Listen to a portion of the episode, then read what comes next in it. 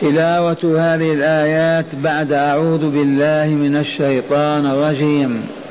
يا أيها الذين آمنوا لا تتخذوا اليهود والنصارى أولياء. يا أيها الذين آمنوا لا تتخذوا اليهود والنصارى أولياء بعضهم أولياء بعض. ومن يتولهم منكم فإنه منهم. إن الله لا يهدي القوم الظالمين. فترى الذين في قلوبهم مرض يسارعون فيهم يقولون نخشى أن تصيبنا دائرة. فعسى الله أن يأتي بالفتح أو أمر من عنده فيصبحوا على ما أسروا في أنفسهم نادمين. ويقول الذين آمنوا أهؤلاء الذين أقسموا بالله جهد أيمانهم إنهم لمعكم حبطت أعمالهم فأصبحوا خاسرين. هذه الآيات نزلت هنا في المدينة والنفاق له صولة فتأملوا كيف تجري هذه الأحداث. يا أيها الذين آمنوا لا تتخذوا اليهود والنصارى أولياء. بعضهم أولياء بعض. ومن يتولهم منكم فإنه منهم. إن الله لا يهدي القوم الظالمين. فترى الذين في قلوبهم مرض يسارعون فيهم. يقولون نخشى أن تصيبنا دائرة.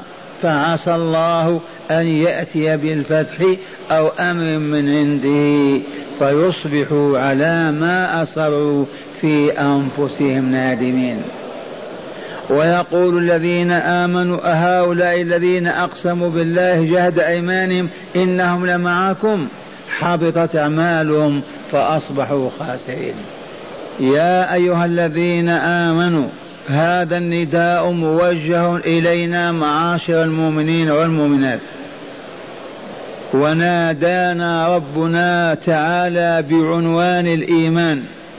ما قال يا بني آدم ولا يا أيها الناس ولا يا معشر بني تميم أو بني هشام. لماذا؟ لأن المؤمن بحق حي والله لحي يسمع ويبصر ويعي ويفهم ويقدر على أن يفعل وعلى أن يترك وذلك لكمال حياته. أما الكافر فهو ميت لا يسمع نداء ولا يجيب. عاجز على أن يصوم يوما أو أن يتصدق بفلس وذلك لموته. والدليل على هذه الحقيقة التي كررناها أن الدولة المسلمة لا تكلف أهل الذمة من اليهود والنصارى بصيام رمضان ولا بإعطاء زكاة ولا بحج ولا بجهاد ولا تكلفهم بصلاة أبدا. لماذا؟ لأنهم أموات. يوم ما تنفخ فيه روح الإيمان فيشهد أن لا إله إلا الله وأن محمد رسول الله ساعتها مره يفعل. قل له اغتسل الآن يقوم ويغتسل. نودي للصلاة سمعت النداء أجب يجيب. يا أيها الذين آمنوا نادانا هنا لينهانا عن هذه القضية. لا تتخذوا اليهود والنصارى أولياء. لا تجعلوا اليهود والنصارى أولياء لكم. اتخذه جعله. لا تتخذوا اليهود والنصارى أولياء. أي لكم. سبق أن عرفنا معنى الولاء معنى الولاء في قول الله تعالى والمؤمنون والمؤمنات بعضهم أولياء بعض. والمؤمنون والمؤمنات بعضهم أولياء بعض. وهنا يقول تعالى يا معشر المؤمنين لا تتخذوا اليهود والنصارى أولياء لكم. تأمل وافهم يا عبد الله المراد من الولاء شيئان الحب والنصرة. الحب والنصرة. فعلى كل مؤمن أن يحب كل مؤمن وأن ينصره إذا استنصره ولا يخذله بحال على كل مؤمن ومؤمنة أن يحب كل مؤمن ومؤمنة وأن ينصره. فإن كرهه ما أطاع الله عز وجل. فإن خذله ولم ينصره ما أطاع الله عز وجل وما أصبح المؤمن الحق الكامل الإيمان. فغير المؤمنين من اليهود والنصارى لا يحل للمؤمن أن يحب كافرا وينصره على إخوانه المؤمنين. ومن فعل ذلك انسلخ من ثوب الإسلام. وانقطع صلته به. نهانا ربنا تعالى بقوله لا تتخذوا اليهود والنصارى أولياء لكم يعني بمعنى تحبونهم وتنصرونهم على المؤمنين. الذي ينصر يهوديا على مؤمن هذا يبقى في جماعة المسلمين. الذي يحب من يبغض الإسلام وأهله ويحبه بقلبه هذا مؤمن؟ ما جعل الله لرجل من قلبين في جوفه. إما أن تحب الله ورسول المؤمنين أو تحب الشيطان والكافرين. أما أن تجمع بين حبين فلا لا. إذا يا أيها الذين آمنوا لا تتخذوا اليهود والنصارى أولياء.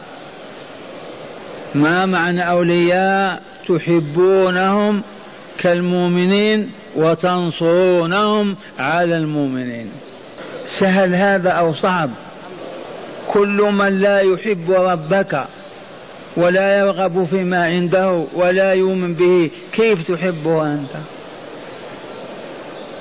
كل من يضرب أخاك المؤمن ويكسر ظهره تنصر أنت عليه إذا انسلخت من كلمة مؤمن ما أنت بمؤمن. وقال تعالى بعضهم أولياء بعض تعليل لطيف. افرض أنك تحب هذا اليهودي. وتعادي أخاه قطعا. فهل ينصرك هذا الذي تحبه على على أخيك اليهودي؟ والله ما كان. لأن بعضهم أولياء بعض. أنت أحببت هذا النصراني كذا ولا لا؟ فهل هذا النصراني يسمح لك أن تضرب ذاك الأخ أو تقاتل أو تحاربه؟ ما هو أخوه؟ فلهذا كاد يكون هذا من المستحيل لا يمكننا أن نحب اليهود والنصارى وننصرهم على إخواننا وعلى أنفسنا. فلن يكون هذا أبدا. لأن بعضهم أولياء بعض. لما تحب أنت كافرا وتعادي أخاه أو أباه أو عمه ينصرك على عمه وأبي وأخيه؟ مستحيل.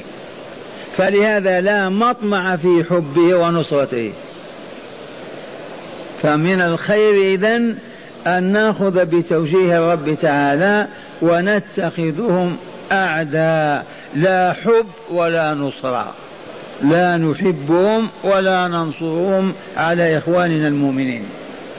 قال تعالى ومن يتولهم منكم فإنه منهم. تقدم بالأمس وقلنا من تشبه بقوم فهو منهم. فهذا الذي أراد أن يكون مثل فلان.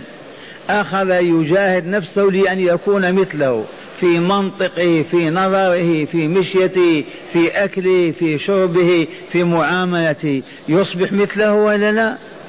قطعا ما في ذا شك. امرأة أراد أن تشبه بعاهرة.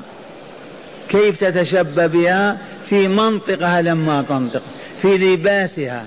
في مشيتها في حركاتها لا تزال تتكلف ذلك حتى تكون مثلها. رجل رأى شجاعا فاحبه فأراد أن يكون مثله فأخذ يتشبه به في حمل السلاح في إلقائه به في الوقوف في كذا لا يبرح أن يكون مثله. وصلوا على رسول الله صلى الله عليه وسلم. من تشبه بقوم فهو منهم. التشبه أن يقصد ويريد ويرغب في أن يكون مثله. يكون مثله. ومثل هذا قوله صلى الله عليه وسلم المرء مع من أحب. من ينقض هذه؟ المرء أي الإنسان مع من أحب. فإن أحب فاسقا فهو معه لأنه سيعمل الفسق مثله. من أحب عبدا صالحا حبا حقيقيا فهو معه لأنه سيعمل بعمله حتى يكون مثله. وهكذا. المرء مع من أحب. ومن تشبه بقوم فهو منهم والله تعالى هنا يقول ومن يتولهم منكم يا معشر المؤمنين فهو منهم. الذي يتولى اليهود والنصارى ويحبهم وينصرهم على الإسلام والمسلمين فوالله لهو منهم. وقوله تعالى فترى الذين في قلوبهم مرض يسارعون فيهم. هذه الحادثة تمت في المدينة. كان عبد الله إن الله لا يهدي القوم الظالمين. تعليل لأنه منهم. لماذا؟ لأن الله ما يهدي القوم الظالمين. فما دام ظلم فأحب الكافرين ونصرهم. أليس هذا هو الظلم؟ الظلم وضع الشيء في غير موضعه. بدل أن يحب المؤمنين وينصرهم أحب الكافرين ونصرهم. ظالم ولا لا؟ والظالم يهديه الله إلى ما في سعادته وكماله الجواب لا. هذا تعليل إن الله لا يهدي القوم الظالمين. نريد أن نقول عبادة بن الصامت الصحابي الجليل وعبد الله بن أبي بن سلول رئيس المنافقين. فاسمع فترى الذين في قلوبهم مرض أي مرض النفاق. والنفاق إظهار الإسلام والسلوك العملي كالصلاة أمام الناس وحتى الجهاد والخروج معهم. وإبطان الكفر وإصراره وإخفاؤه. هذا رئيس المنافقين كان حليفا لبعض اليهود وعبد الله وعبادة بن الصامت حليفا أيضا لبعضهم. فاختلف مع بعضهم بعض. فعبد الله فعبادة بن الصامت تبرع من أولئك اليهود. ولجأ إلى الله وركن إليه. وأما ابن أبي وهو المريض سارع في موالاتهم ونصرتهم والتملق إليهم والاختلاف بهم والتحدث معهم ويعلل ذلك فيقول نخشى أن تصيبنا دائرة. لو أن الرسول مات أو الإسلام انكسر وانهزم. إلى من نفزع إذا لم نتخذ إخوانا لنا وأصدقاء من اليهود. وهذا التعليل واضح ويعلل كل إنسان. قال ماذا يقولون؟ نخشى أن تصيبنا دائرة من الدوائر فقر حرب تأتينا من فوق ينكسر الإسلام والمسلمون ماذا نصنع؟ لابد وأن يكون لنا يد عند هؤلاء الجيران من إخواننا اليهود. هذه كلمته وهي كلمة كل من في مرض النفاق إلى يوم القيامة. الذي يواد الكافر وينصره ويقف إلى جنبه وهو تسأل يقول نخشى أن نصبح في يوم الأيام في حاجة إليهم. فترى الذين في قلوبهم مرض يسارعون فيهم. ما قال يسارعون إليهم لأنهم ما خرجوا عنهم. يقولون معللين ذلك نخشى أن تصيبنا دائرة. قال الله تعالى فعسى الله أن يأتي بالفتح أو أمر من عنده فيصبحوا على ما أسروا في أنفسهم نادمين. وعسى من الله تفيد التحقيق. عسى الله أن يأتي بالفتح. فتح خيبر وما دونها فتح مكة. أو أمر من عنده بأن يكشف أسماءهم في القرآن تنزل آيات تفضحهم. فيصبح حينئذ على ما أسروا في أنفسهم من النفاق نادمين. والآيات تعالج المنافقين وقد برئ وسلم منهم المئات. فتأملوا هذه ويقول الذين آمنوا لما يأتي الفتح أو تأتي آية تفضح المنافقين وتزيل الستار عنهم يقول الذين آمنوا أهؤلاء الذين أقسموا بالله جهد أيمانهم إنهم لمعكم أين هم؟ لأن المنافقين يحلفون بالله أشد الأيمان أنهم مؤمنون وأنهم معهم. يأتي ابن أبي إلى الروضة ويقف ويقول أشهد بالله إنك لرسول الله. والله يعلم إنك لرسوله والله يشهد إن المنافقين لكاذبين. يحسنون التعبير ومنطقهم سليم ويضللون بهذا المؤمنين. وها ذا عز وجل يكشف الستار عنهم ويفضحهم. يقول تعالى ويقول الذين آمنوا أهؤلاء الذين أقسموا بالله جهد أيمانهم إنهم لمعاكم. انظروا كيف حبطت أعمالهم فأصبحوا من الخاسرين. ونستمع إلى شرح الآيات لنزداد علما بما علمنا. قال وورد في سبب نزول هذه الآية أن عبادة بن الصامت الأنصاري وعبد الله بن أبي كان لكل منهما حلفاء من اليهود من يهود المدينة. الحلفاء جمع حليف من يقف إلى جنبك وتقف إلى جنبه. تنصر وينصر. كان هذا في الجاهلية. كان العرب يغزو بعضهم بعضا والقبائل تتواكل. إذا فكانوا يتعاونون مع بعضهم البعض. هذا عبادة بن الصامت كان حليفا وابن أبي كان أيضا حليفا لجماعة من اليهود في الجاهلية. ولما انتصر رسول الله صلى الله عليه وسلم والمؤمنون في بدر. غزوة بدر متى كانت؟ في السنة الثانية. في السنة الثانية في رمضان. لما انتصر المؤمنون في بدر اغتار اليهود. أصابهم غيظ شديد. لأن لاحت لوائح النصر كيف ما يكربون ولا يحزنون. قال وأعلنوا سوء نياتهم. وأعلنوا عن قبح نياتهم فيما بينهم وبين المؤمنين. ما طاقوا أن ينتصر رسول الله والمؤمنون في السنة الثانية من هجرته. إذا فتكلموا علنا لأن الإسلام ما زال ما انتصر فأخذوا يذكرون المؤمنين بسوء.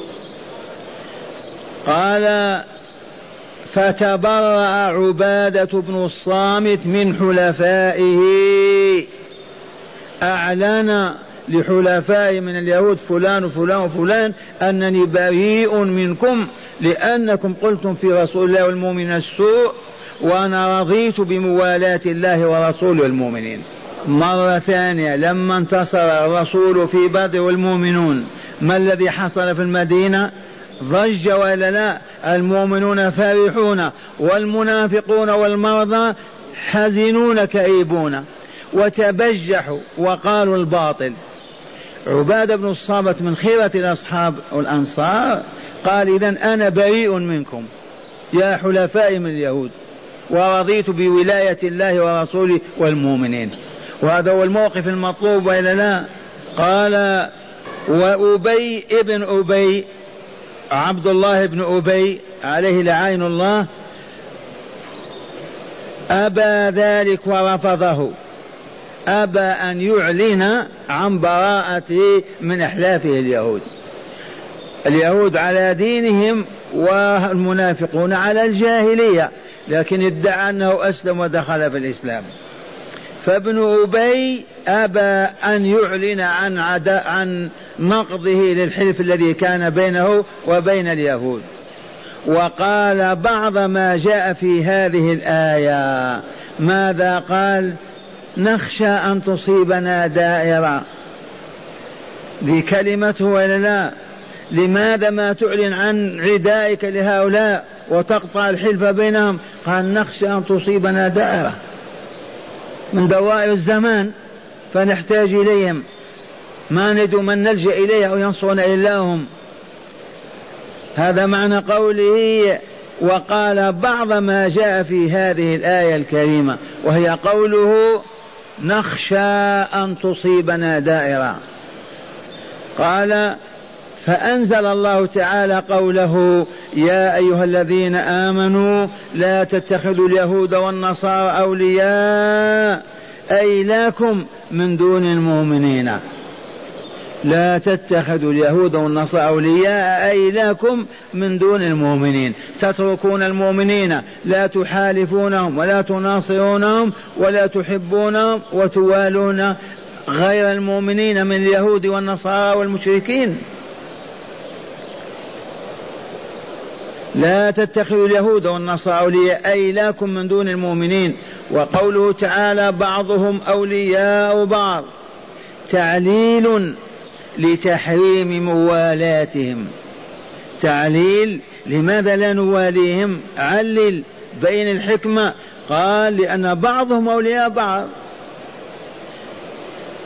قال لأن اليهود ولي اليهود والنصراني ولي النصراني على المسلمين. فكيف تجوز إذا موالاتهم؟ وكيف يصدقون أيضا فيها؟ فهل من المعقول أن يحبك النصراني ويكره أخاه؟ وهل ينصرك على أخيه؟ الجواب لا والله. وقوله تعالى ومن يتولهم منكم أيها المؤمنون فإنه منهم. لأنه بحكم موالاتهم سيكون حربا على الله ورسوله والمؤمنين وبذلك يصبح منهم قطعا وبدون شك. وقوله تعالى إن الله لا يهدي القوم الظالمين. هذه الجملة تعليلية.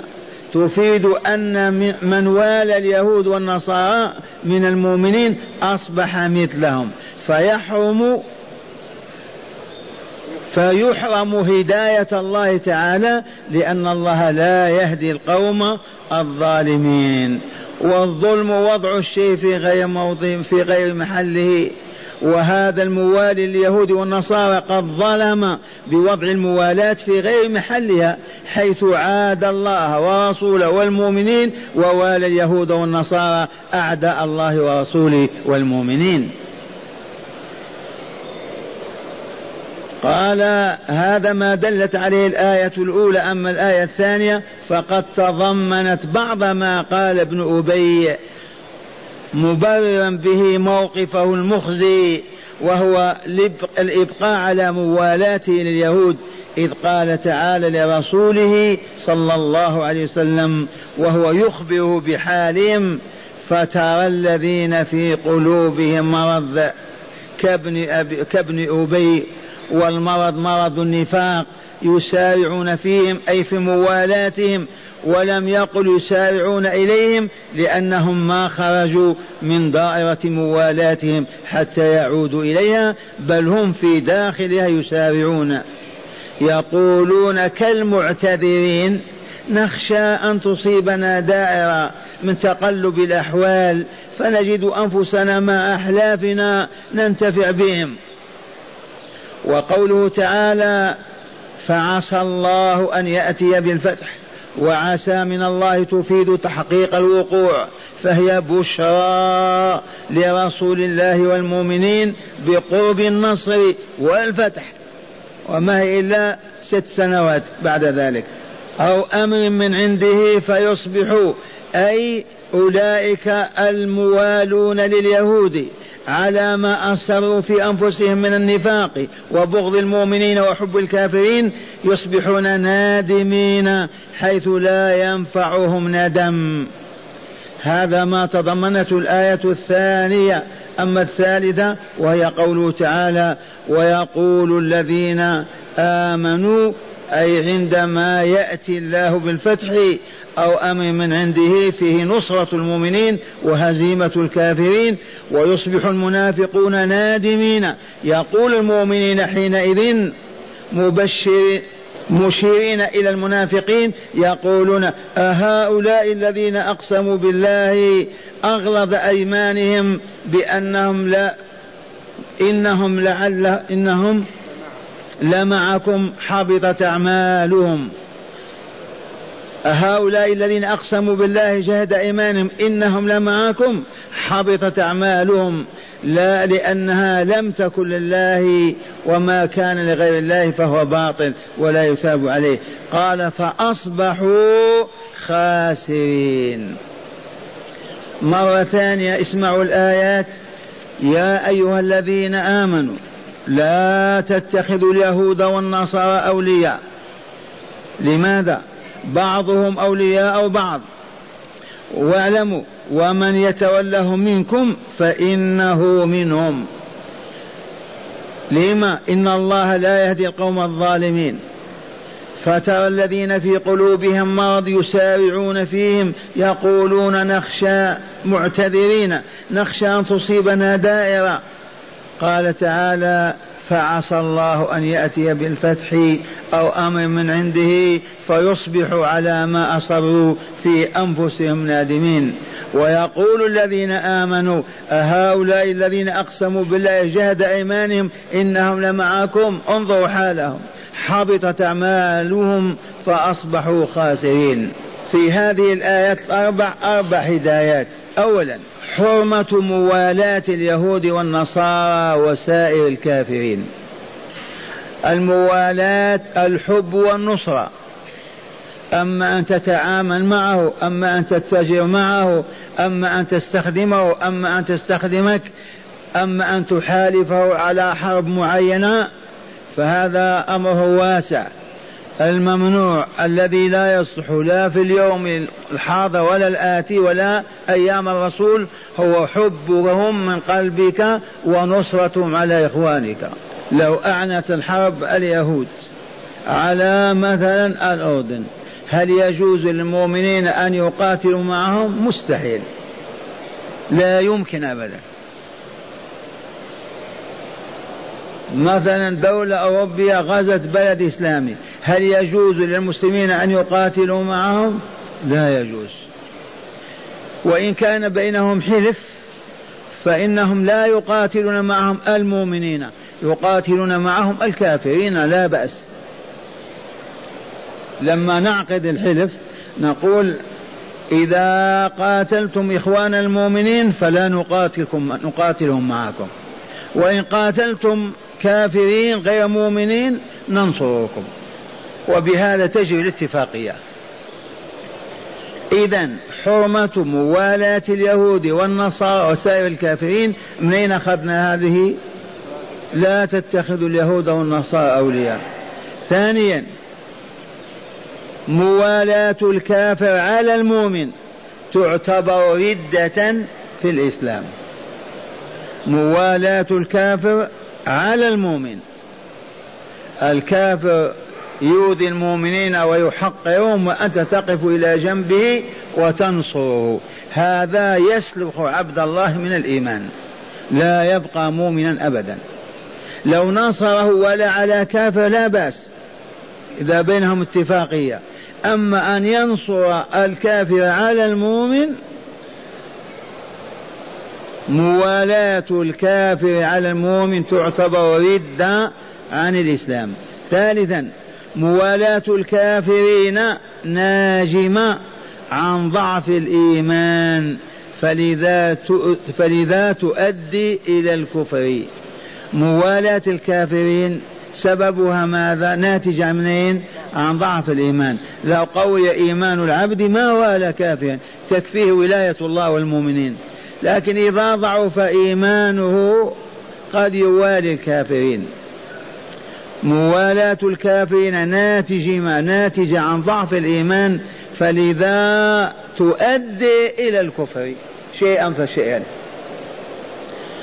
رابعا عاقبة النفاق سيئة ونهايته الكفر مريرة. عاقبة النفاق سيئة ونهايته الكفر وهي مريرة. النفاق معاشر المؤمنين طهر الله قلوبنا وقلوبا منكم وهو أن يؤمن بالباطل ويعرب عن عن إيمانه بلسانه أنه يؤمن بالله وبلقائه.